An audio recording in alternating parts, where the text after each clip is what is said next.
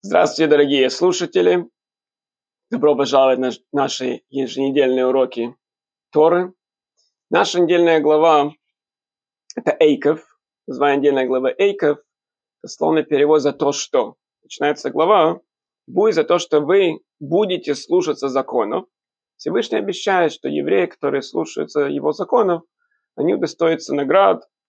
Начинается список наград – как э, точно подметил один из моих слушателей, что э, обычно читатель ждет, что дальше будет написано, что если вы не будете слушаться, будет наказание. Здесь, кстати, такого нету. Начинается просто глава награда, и недельная глава очень-очень насыщенная. Из в ней очень знаменитых много отрывков.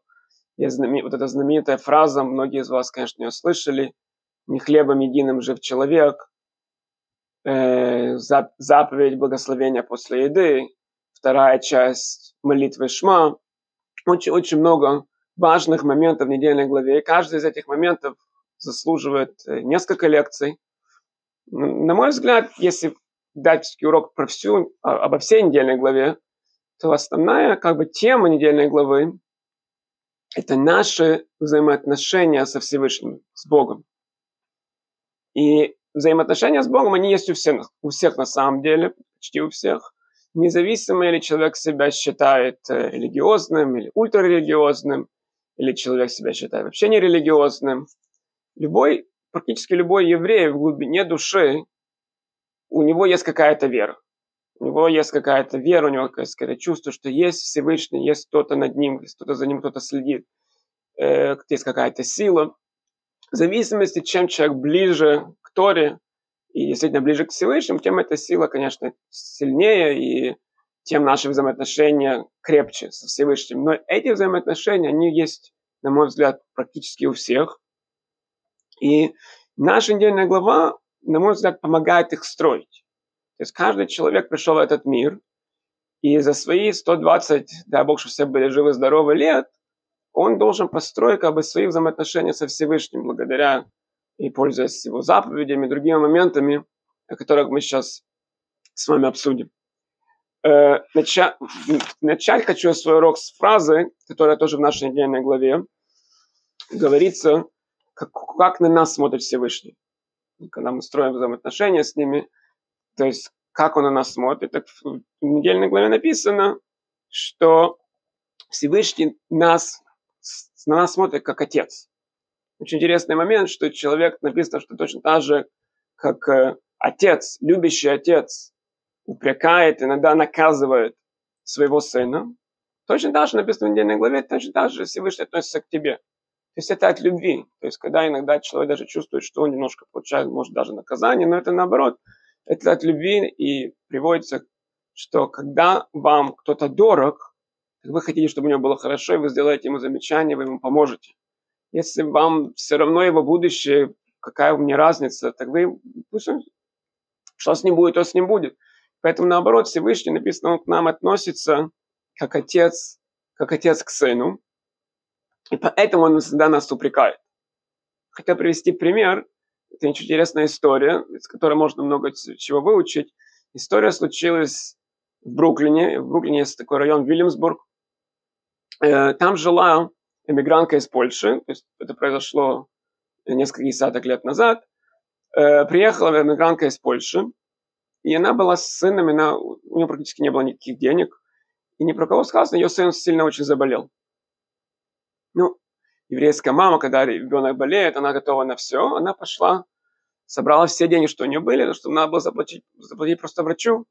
Она буквально все деньги, что у нее были, взяла и заплатила, врач осмотрел больного, действительно. И он сказал, что действительно очень серьезное положение, действительно, может даже вопрос жизни и смерти. И он выписал рецепт, сказал, что вот вам рецепт, да, очень, ну, очень такое крепкое лекарство, сильное лекарство, оно должно спасти жизнь вашего сына. Но врач предупредил, что лекарство очень дорогое. Ну, выбора нету. Это женщина идет в аптеку. Проблема в том, что у нее уже денег нет. Она последние гроши потратила на врача. Она пришла в аптеку, и с рецепта она показывает рецепт аптека. Аптека говорит, это очень дорогое лекарство. И она говорит, ну что тебе сказать, у меня нету денег. Так аптека в ответ говорит, «Э, что тебе сказать? Э, это, нет денег, нету лекарства. И она начала чуть ли не плакать. Тогда аптекарь говорит, у меня есть замечательная идея. Смотри, я как раз искал, чтобы мне кто-то по вечерам там подметал, мыл пол. Э, знаешь, давай договоримся, ты мне в течение двух с половиной лет будешь каждый вечер приходить прибирать после, после того, как аптека закрывается, ты будешь приходить мыть пол, прибирать немножко, и я тебе дам лекарство. Значит, ты как бы, мы подпишем с тобой контракт, ты на меня будешь работать два с половиной года, а я тебе дам это очень дорогое, просто лекарство было действительно очень дорогое лекарство.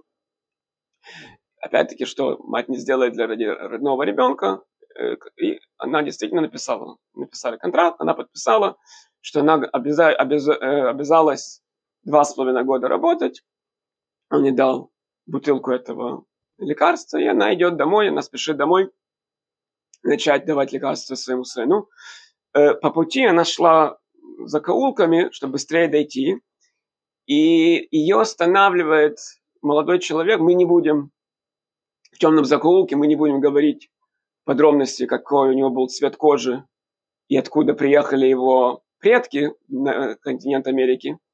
В любом случае, этот человек, я значит, на нее э, схватил ее и говорит, давай себе свои деньги. Она говорит, у меня действительно нету денег. А он говорит, что ты глупости говоришь. Он выхватил ее сумочку, вытряс все, там действительно денег нету. Но из сумочки выпала эта э, бутылочка. Он говорит, о, ну хоть что-то у тебя возьму, там какая-то э, бутылка чего-то. Она говорит, это же лекарство, ни в коем случае. Она начала плакать и кричать, и не с кем разговаривать. Э, он взял, этот флакончик начал пить, о, очень вкусно даже. Короче, он выпил это все, лекарство выбросил, э, выбросил бутылку и уж убежал. И у этой женщины темно в глазах, потому что у нее, получается, э, лекарства нету, денег нету, плюс она еще два с половиной года обязана работать. И она ну, нет выбора, она вернулась в аптеку со слезами и говорит аптекарю, рассказала аптекарю всю эту историю. Аптекарь опять-таки говорит, ну, слушай, ты подписала договор, договор, ты меня должна работать, ничем помочь не могу. Она говорит, ладно, давай я тебе подпишу. Значит, поскольку выхода нету, она согласилась продлить еще на два с половиной года, чтобы получить еще одну бутылку лекарства. То есть она уже согласилась со слезами на глазах. И аптека, когда пошел ну, готовить следующий, уже второй флакон этого лекарства, Тут уже аптекарю стало темно в глазах. Оказывается, первый раз аптекарь допустил грубую ошибку. И он налил в эту бутылочку, там практически яд был. Это было не лекарство, это была страшная, это сказать, страшная микстура. Если бы ребенок это действительно выпил, скорее всего, ребенок бы скончался. И более того, аптекарь скажет, что он даже не уверен, или тот герой, который выпил это, до сих пор жив, потому что он по ошибке туда, грубо говоря, чуть ли не яд налил. Потому что он допустил ошибку. И аптекарь очень испугался, потому что в аптеке, само собой разумеется, когда аптекарь допускает грубую ошибку, так могут, если придет комиссия, закроет аптеку, и он начал, он очень страшно испугался. И он, теперь уже он со слезами на глазах, начал умолять эту женщину, слушай, пожалуйста, никому не рассказывай, я тебя прошу, только никому не рассказывай, я тебе дам бесплатно это лекарство, только давай тихо, не надо на меня работать. Все, он ей дал бесплатно это лекарство, она при, пришла домой, и, слава богу, э, кстати, этот ребенок вырос, он был, стал большим, большой фигурой в Вильнюсбурге, и, э, как говорится, happy end story. Что мы видим в этой истории? На самом деле история простая история, ну, повезло, очередная история, как Всевышний руководит миром. Но, во-первых, мы видим, что любая еврейская мама, собой собой разумеется, нам нужна для этого история, готова на все, чтобы спасти своего сына. Значит, она, должна, она готова была на все. И точно так же надо понимать, что точно так же, как любой человек понимает, что есть такое выражение, как любовь родителей к детям. И родители на все готовы, чтобы помочь своим детям и спасти своих детей и так далее. Так Всевышний говорит, что моя любовь к вам точно такая же. То есть описание – это именно как родители любят детей. И более того, некоторые говорят, что Всевышний специально создал мир, вообще вот эта идея, что есть родители, есть э, сыновья, дети, почему так Всевышний создал мир, чтобы мы хотя бы немножко поняли, насколько Всевышний нас любит. Кроме этого, мы видим в этой истории, что иногда человеку кажется, что настал, наверное, самый страшный момент его жизни. Есть, когда у этой женщины выхватили это лекарство и разбили, это было страшно. То есть это было безвыходное практическое положение. На самом деле это был, возможно, один из самых счастливых моментов в ее жизни. То есть человек никогда не знает Всевышний, почему он это делает. Да, знает, что Всевышний нас очень любит. Если что бы либо ни происходило, это только из любви, точно так же, как любой родитель, любой отец или мать понимает, что иногда приходится своим детям делать то, что детям не нравится, но мы знаем, что это ради их блага. Точно так же Всевышний, это опять-таки наши взаимоотношения Всевышний с, с, с нами относятся как дети и родители, как родители к детям. Интересно, что есть в других местах Танаха, не в нашей недельной главе, есть другой пример, который приводится так бы взаимоотношения мужа и жены. Тоже интересно, есть разные моменты. Иногда в Танахе приводится как взаимоотношения между родителями и детьми. Иногда это как муж и жена. Мы как бы, образно говоря, являемся как бы невестой Всевышнего. Царь Соломон написал целую книгу, называется «Шира Ширим. Песен песней». Простой обыватель, если почитать перевод, так это не книжку, которую можно показывать несовершеннолетним детям. Но любой человек, который хотя бы минимально имеет ну, здравый смысл, понимает, что а, само собой разумеется, что если это часть нашего Святого Писания, то подразумевается что-то значительно выше. Не подразумевается простая физическая любовь мужчины и женщины. А это просто как пример наших взаимоотношений с Всевышним, насколько Всевышний нас любит, насколько мы любим Всевышнего. То есть пример – это как взаимоотношения мужа и жены, мужчины и женщины. В нашей недельной главе еще раз это взаимоотношения детей и родителей, насколько родители любят своих детей. Дальше, тоже интересный момент в нашей недельной главе. Три раза, если проследить, три раза упомянуто в недельной главе, что евреи должны следовать путями Всевышнего.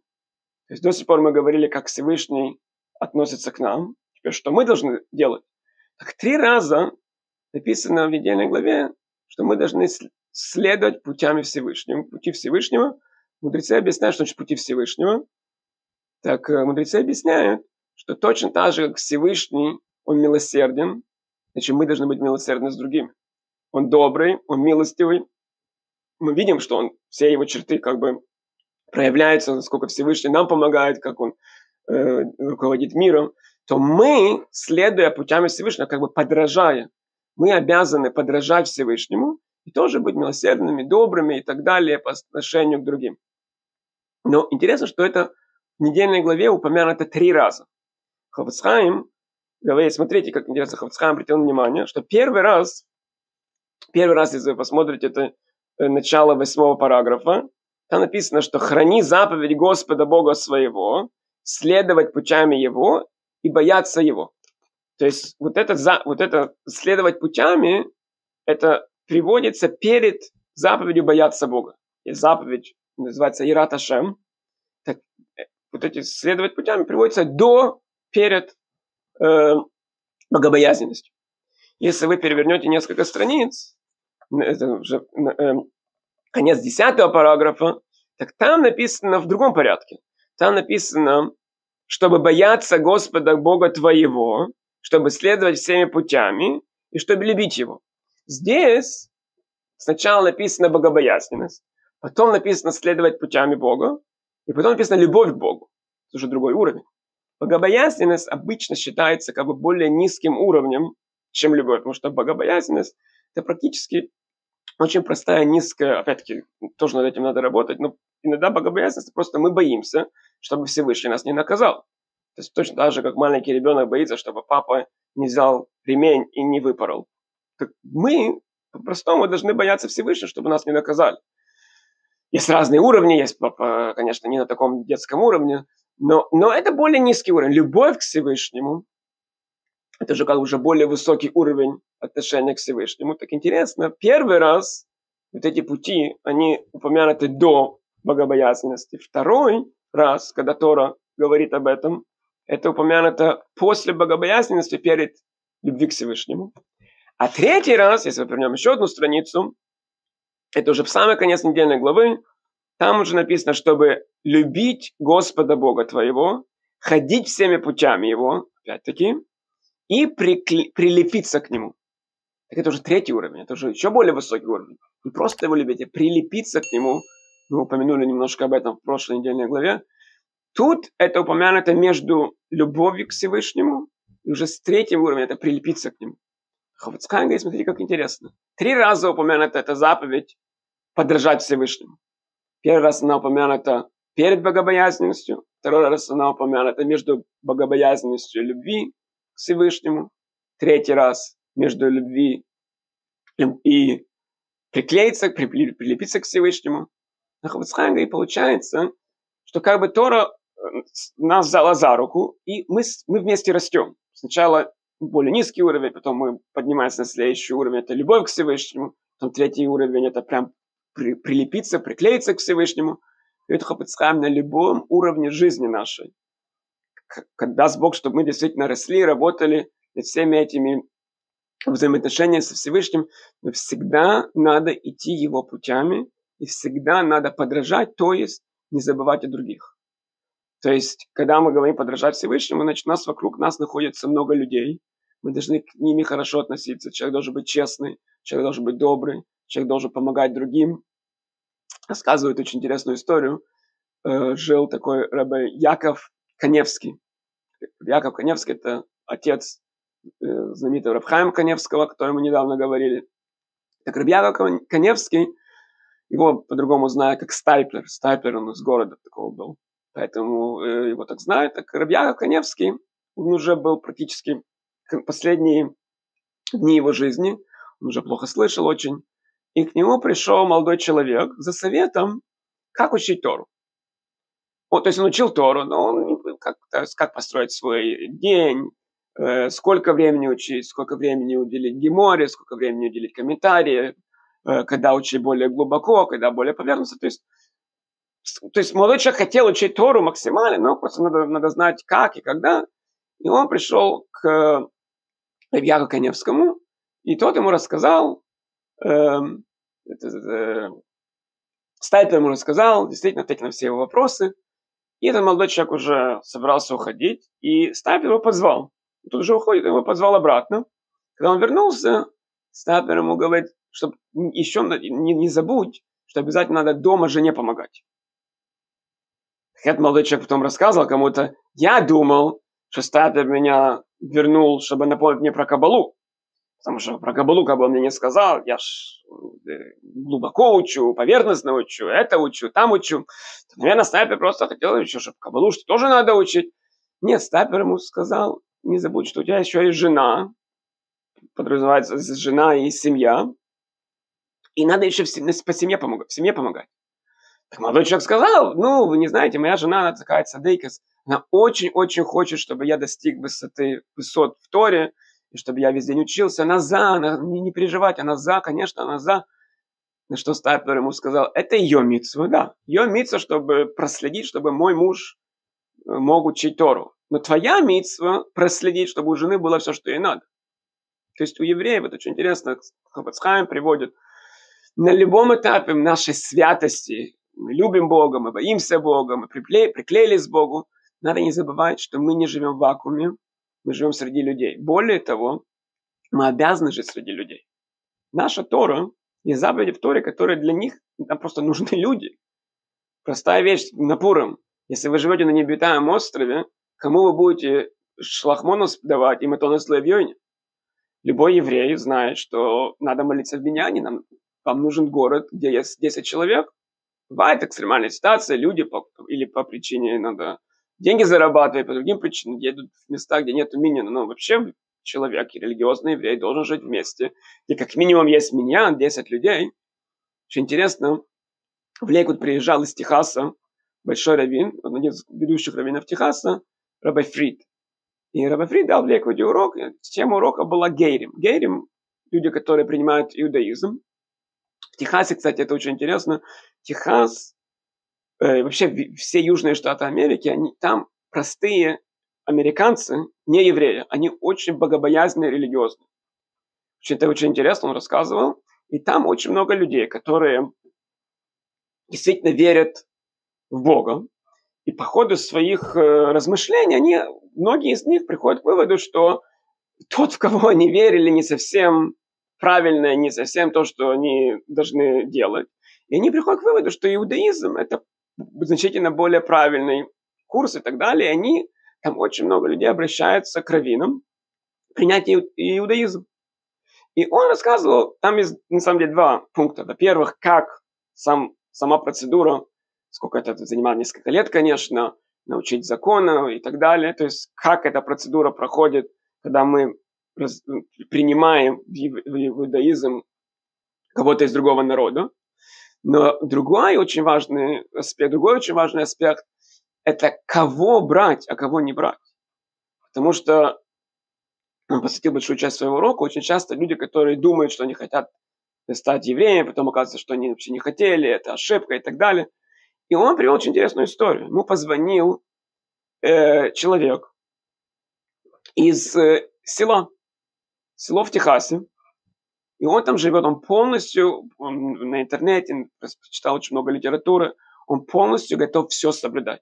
Он хочет, и он уже, по-моему, даже соблюдал, он кашрут, суббот, он, он готов на все. Если я не ошибаюсь, он уже даже начал, то есть он хочет молиться. И вот он звонит и говорит, я хочу принять иудаизм, действительно, я вижу, насколько это все правильно и так далее. И Рабафит ему сказал, где ты собираешься жить, когда ты принешь после того, как ты станешь евреем. Он говорит, ну где? Я тут остаюсь, у себя в селе, я все буду соблюдать. Рабафит сказал, я его не сделал евреем. Он не хотел переезжать, и Рабафрид сказал, что человек, который будет жить у себя один в селе, даже если он будет все соблюдать, это неправильный иудаизм. Опять-таки, он может продолжать. Никто ему не запрещает соблюдать заповеди.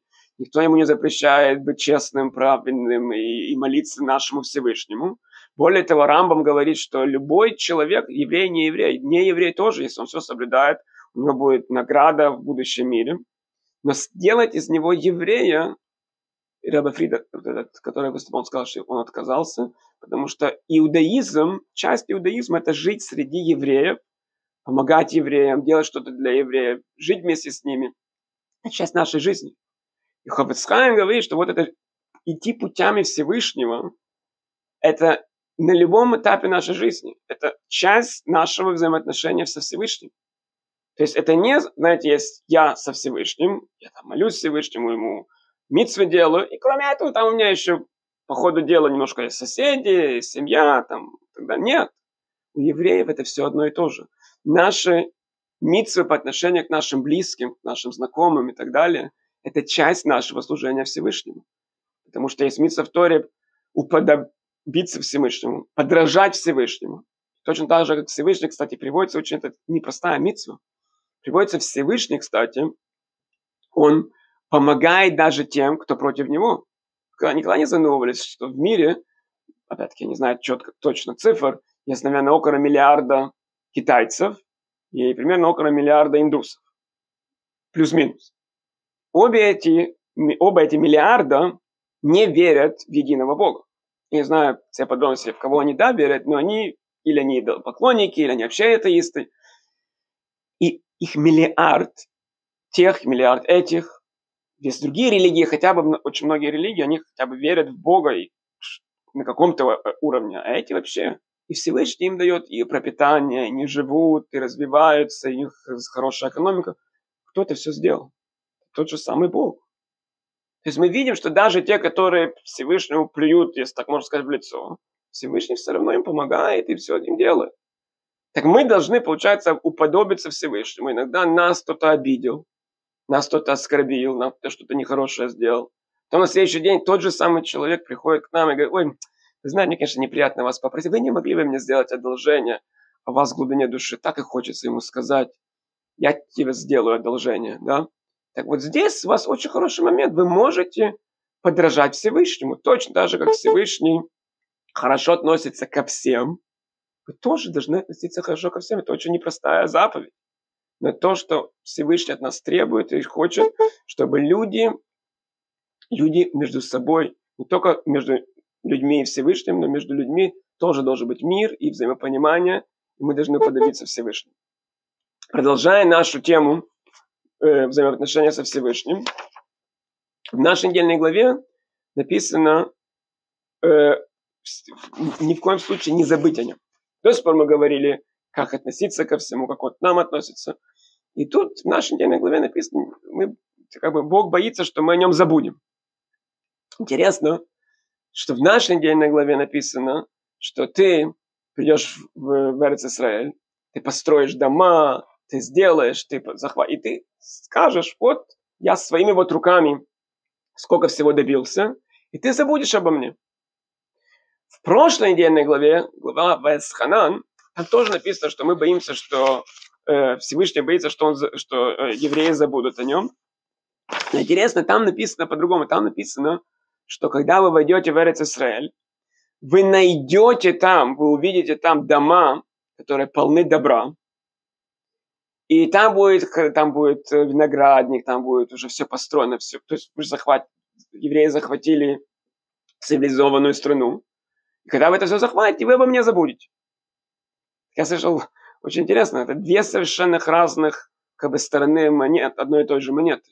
В нашей недельной главе Всевышний боится, что мы о нем забудем, когда мы будем слишком сами строить, делать, и мы скажем, что вот, вот я вот этими вот руками, я добился. Предыдущей недельной главе, наоборот, когда человек получил все на готовом, так он тоже забудет о Всевышнем.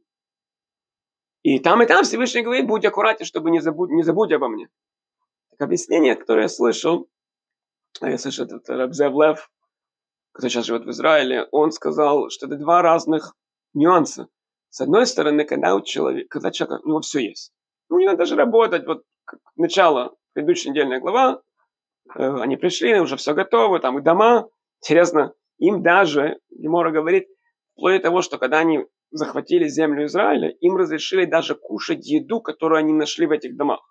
Даже если там не кошерная еда, то есть они когда зашли, там даже, Гемор приводит пример, чуть ли не свинину можно было кушать. То, что они захватили, им все разрешили, берите, пожалуйста, она для вас. Бог разрешил. И люди, когда у них все есть, они просто забывают о Боге, что у нас все есть. Да? К сожалению, бывает такое, что человек забывает, когда у него все есть. Когда что-то не хватает, у, Всевышний, за что это мне? Что такого плохого сделал? Когда все есть. Никто о Боге не думает. С другой стороны, наоборот, когда человек полностью поглощен этим миром, он строит, он делает, купил, продал, заработал, сэкономил, еще сэкономил, еще заработал. И вот я, вот я, я, вот это я большое растет, я, чем больше я с большой буквы растет, тем Всевышний становится меньше и меньше. Да? Так это две разных совершенно э, проблемы. И слово забыть, кстати, тоже. Вот это слово забыть о Всевышнем, это странно звучит. Э, мы говорим, э, тоже написано для религиозных людей было. Слово забыть очень интересно. Слово забыть, если посмотрите в конец недельной главы Толдос, более полугода назад мы читали, после того, как Яков обманул своего брата Эйсова и забрал его благословение. Он переоделся, у Ицхак э, подумал, что это был Эйсов, Ицхак дал благословение э, Якову, и Эйсов, в прямом смысле этого слова, хотел Якова убить. Рохал позвал себе Якова и сказал, беги отсюда, иди, беги к моему брату, и потом ты вернешься, пусть время пройдет, пока Эйсов забудет то, что ты ему сделал. Тогда ты вернешься. То есть там написано, ну, там написано, подожди, пока Эйсов забудет все, что ты э, сделал, тогда вернись. Эйсов никогда такое не забудет.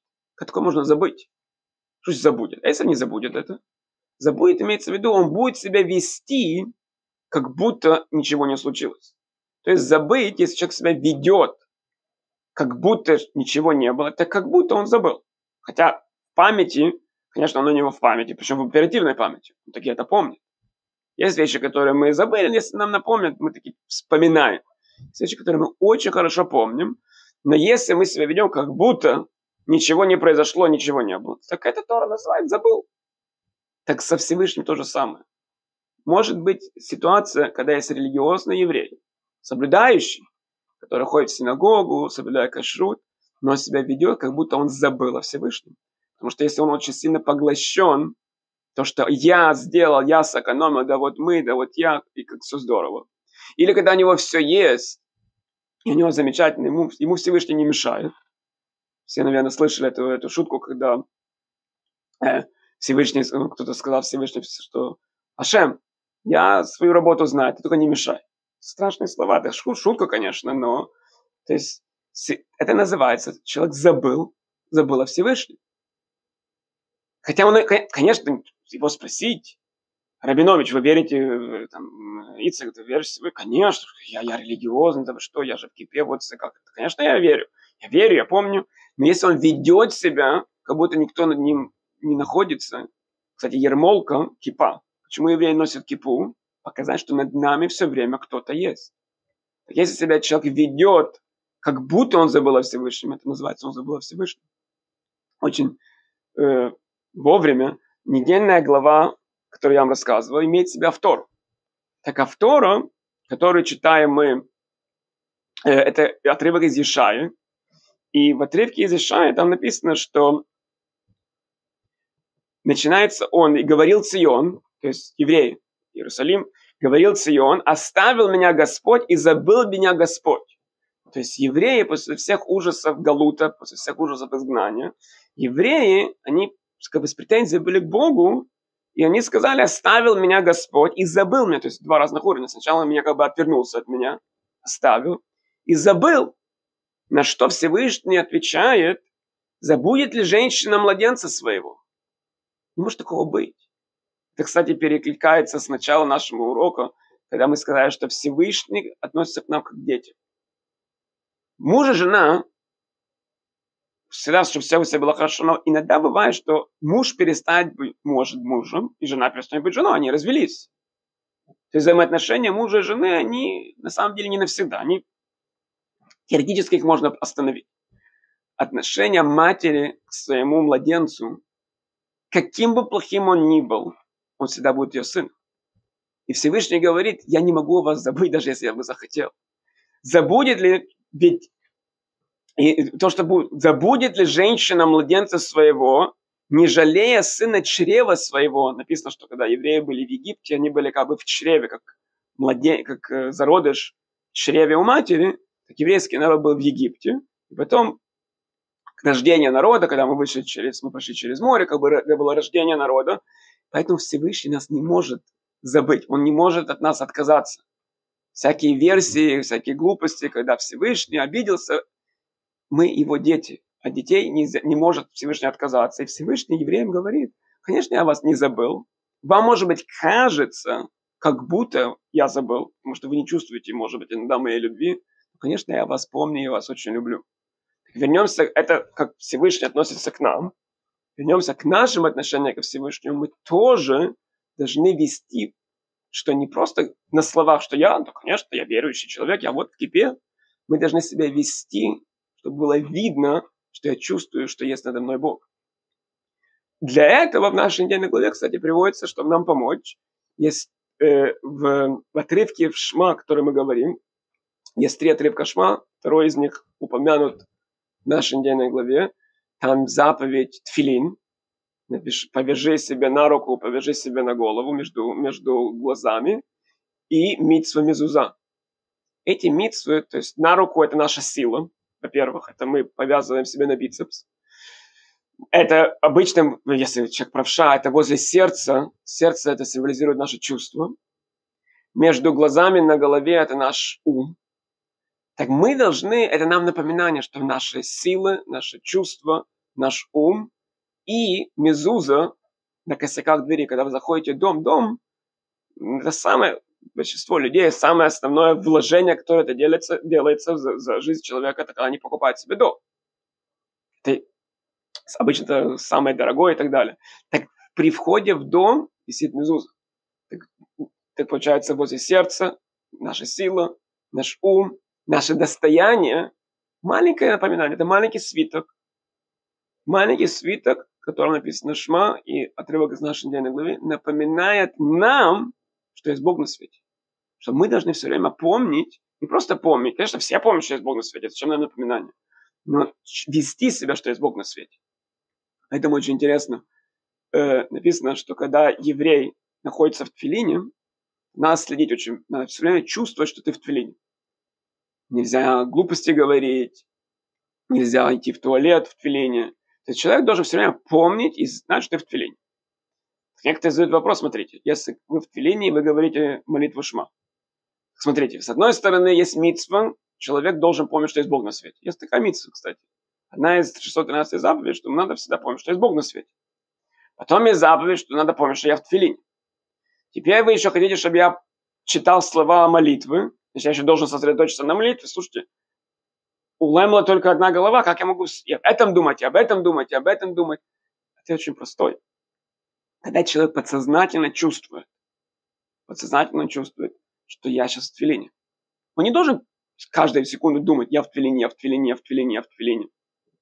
Тогда не сможет молиться. Но он чувствует, сейчас я в твилине. Сейчас я не просто, не, сейчас я не простой еврей, я сейчас на мне твилин, я должен вести себя по-другому.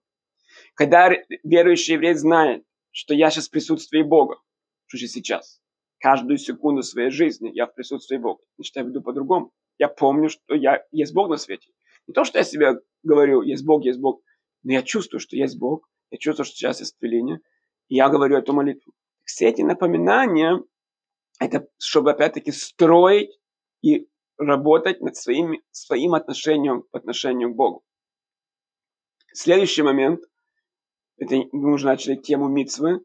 Рамбан говорит, то, что несколько раз тоже в недельной главе написано, мицвод, эти заповеди. Все 613 заповедей, конечно, каждая из 613 заповедей несет в себе какую-то определенную заповедь, что сделать это, это, но в целом тоже каждая из них напоминает нам о существовании Бога. То есть человек должен весь этот, то есть вся эта огромная система всех заповедей, всех напоминаний построена для того, чтобы мы помнили, что мы живем при Боге, Бог за нами следит, и человек, который это чувствует, он, он живет другой жизнью. Он живет более продуктивной жизнью, он больше достигнет в этой жизни, он сможет, у него будет богобоязненность, у него будет любовь к Всевышнему, приклеиться к Всевышнему.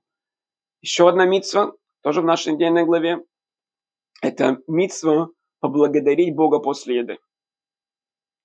Четко, очень важно подметить, что перед едой, большинство моих слушателей знают, что перед едой евреи тоже говорят благословение. Перед едой, там, мизойнес, шаколь, есть благословение, брахот, который мы, говорят, мы говорим перед едой. Браха, благословение перед едой постановили мудрецы. По Торе нету обязанности Большинство считают, что по Торе нет обязанности поблагодарить Бога перед употреблением пищи. После того, как вы поели хлеб, некоторые говорят даже э, мучные изделия, но все согласны, что после хлеба по Торе написано «Вахалта, Весавата, Варахта» вы должны поблагодарить Всевышнего. Интересно, почему Бог сказал именно после того, как вы покушали, а не перед? Мудрецы уже сказали перед тоже, но Бог это сказал именно после еды. Знаете почему? Потому что то, что я вам сказал до этого, после того, как человек покушал уже, он уже, он уже сытый, у него уже все хорошо, ему, ему не нужен Всевышний. Знаменитое выражение «сытый голодного не понимает», когда человек голодный, тогда он помнит, а когда человек голодный, он сразу вспомнит о Всевышнем. Всевышний, помоги, я хочу кушать, я голодный, я то все. Так поэтому Всевышний даже нам не сказал, что есть обязанность его благодарить. Сами мудрецы, конечно, сказали, слушайте, поблагодарить-то надо, хоть Всевышний вам не, не, не сказал, но сами, сами надо догадаться. Поэтому по, по постановлению мудрецов мы да благодарим и перед едой. Но после еды, да, люди уже насытились. Написано в недельной главе в Торе написано, что ты насытишься и забудешь о Всевышнем. Тут приходит эта заповедь Брахат Амазон. Четыре вот этих куплета, там три по Торе, четвертый тоже мудрецы добавили. Мы благодарим Всевышнего и просим Всевышнего на будущее. Кстати, интересно, наши мудрецы говорят, что тот еврей, который сосредоточенно читает эту молитву Берхат Амазон, у него никогда не будет проблемы с едой. У него всегда будет достояние, у него будет все, что ему нужно. Всякие люди, там разные сгулот, люди пытаются, если сделать это, то очень простая, простой рецепт. Я не говорю, что это рецепт разбогатеть, это рецепт, чтобы вам, у вас было то, что вам надо. Так этот рецепт, это после еды, если вы поели хлеб, сказать, взять сидур. Кстати, рекомендуется именно по сидур, даже если вы знаете на память, или по сидур, или у нас сейчас все интеллигентные люди в телефоне это имеют, да? Человек, вы поели, поблагодарите Всевышнего. Не просто скажите, а, Спасибо. Есть уже написано, четко написано, там четыре, четыре куплета, которые надо сказать, причем это составлено на, на, э, на, на то, что в Торе написано. Надо поблагодарить. Еще раз таким образом человек напоминает себе, что есть Бог на свете. Раз мы уже упомянули, кстати, о мудрецах, мудрецы сказали, что надо перед едой говорить благословение. Если немножко поставить урок еврейской истории, так все эти благословения, кстати, тоже построены на отрывке из нашей недельной главы. Очень интересно, это все в нашей недельной главе. В нашей недельной главе написано, очень интересная фраза, написано, что Бог от тебя хочет. Написано, что Бог от тебя э, хочет. Единственное, что Бог хочет, это богобоязненность. Ма Ашем Алокеха Шоэл Мимах. Так ма, что? Игра слов. Ма и мея, на святом языке ма это что? Меа это сто. Кстати, по-русски тоже что сто. Когда-то я уже давал целый урок про это. Но царь Давид, во времена царя Давида была страшная эпидемия. Умирали каждый день сто юношей. И царь Давид постановил, что каждый день надо делать сто благословений. То мудрецы добавили, ну, мы говорим Шмана Эсре, мы говорим благословение перед едой, перед э, мицвой, когда мы надеваем филин, есть благословение после туалета, человек сходил в туалет, тоже надо поблагодарить. И есть, то есть простой религиозный еврей, каждый день мы сто раз вспоминаем о Боге. Опять-таки, это уже постановление мудрецов, но у нас есть вот это мея, ма, это богобоязненность, на еще раз и еще раз напоминание, что есть Бог на свете. Все эти моменты, когда человек действительно живет по этим законам, когда действительно человек помнит, что есть Бог на свете, помнит, что Бог это наш Отец. Даже когда нам кажется, что что-то очень плохо, надо помнить, что Всевышний нас любит. Иногда мы увидим, как история с этой женщиной, которая увидела, что то, что у нее забрали это лекарство, это было, наоборот, счастье. Иногда, может быть, мы это не увидим. Но Бог нас любит, как любят детей. И пророк Ишая во вторе говорит, что Бог сказал, что я вас не могу забыть. Вы мои дети. Даже вот этот галут, это изгнание, евреи прошли через очень много. Надеемся, что тоже все закончится и придет Машеях. Но Всевышний никогда, никогда от нас не забыл. Иногда есть такое впечатление, но, конечно, никогда он о нас не забыл. Ховецхайм говорит, что три раза в Торе в нашей недельной главе упомянуто, что надо подражать Всевышнему идти его путями, на каком бы великом духовном уровне человек не находился, это до богобоязненности, после богобоязненности, любовь к Богу, приклеиться к Богу. Всегда напомню, что вокруг тебя живут другие евреи. Еврей должен жить среди евреев, человек должен помогать другим. Э, э, Стайпер сказал молодому человеку, что он должен помогать по семье. То есть это часть нашего иудаизма. Я вам рассказал, что забыть о Всевышнем, два раза написано в Торе, не забудь о Всевышнем. В нашей недельной главе это когда человек сам все сделал, всего добился, сам построил. Есть опасность, что он забудет о Всевышнем. Иногда наоборот, когда у человека просто все есть. Он уже пришел на готовом. Тоже есть опасность забыть о Всевышнем. И когда мы говорим забыть, не значит, что человек забыл действительно. Человек может быть даже религиозным, но он ведет себя, как будто он забыл, как Эйсов, который забыл о том, что ему Яков сделал. И чтобы не забыть, у нас есть эта огромная, замечательная система мицвод. кстати, благодарим Всевышнего за нее. Перед каждой митцвой мы благодарим Всевышнего, что Он нас осветил своими заповедями. Он нам помогает, как Отец, который нам желает добра. И поэтому у нас есть система этих мицвод. Каждая мицва, каждая заповедь нам, нас приближает ко Всевышнему. Особенно те заповеди, которые в нашей недельной главе Тфилин, возле сердца, и возле нашего ума, мезуза, это на косяках нашего имущества, это все напоминание, что есть Бог на свете. Потом уже пришли мудрецы, добавили еще сто благословений, и человек обязан, должен жить всем этим. Тоже время уже подходит к концу, но отрывок в недельной главе, что не хлебом едимым жив, жив человек, так в оригинале на самом деле там написано «ло ал лехем левада» – не на хлебе, дословно перевод «не на хлебе едином жив человек». В русском переводе, да, просто упускают этот предлог. Но в оригинале написано «ло ал лехем левадой» – не на хлебе. Хавацхайм говорит, слово «ал» иногда приводится как «ради чего-то».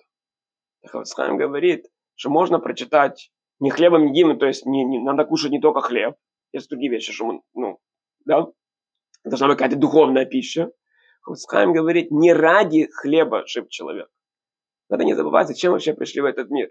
Не может быть, примитивный разум должен понять, что не может такого быть, что Всевышний нас прислал в этот мир просто кушать хлеб. Так надо не забывать, что наша основная цель в этом мире действительно приклеиться ко Всевышнему путем всем, тем, всеми этими путями, которые мы увидели в нашей недельной главе.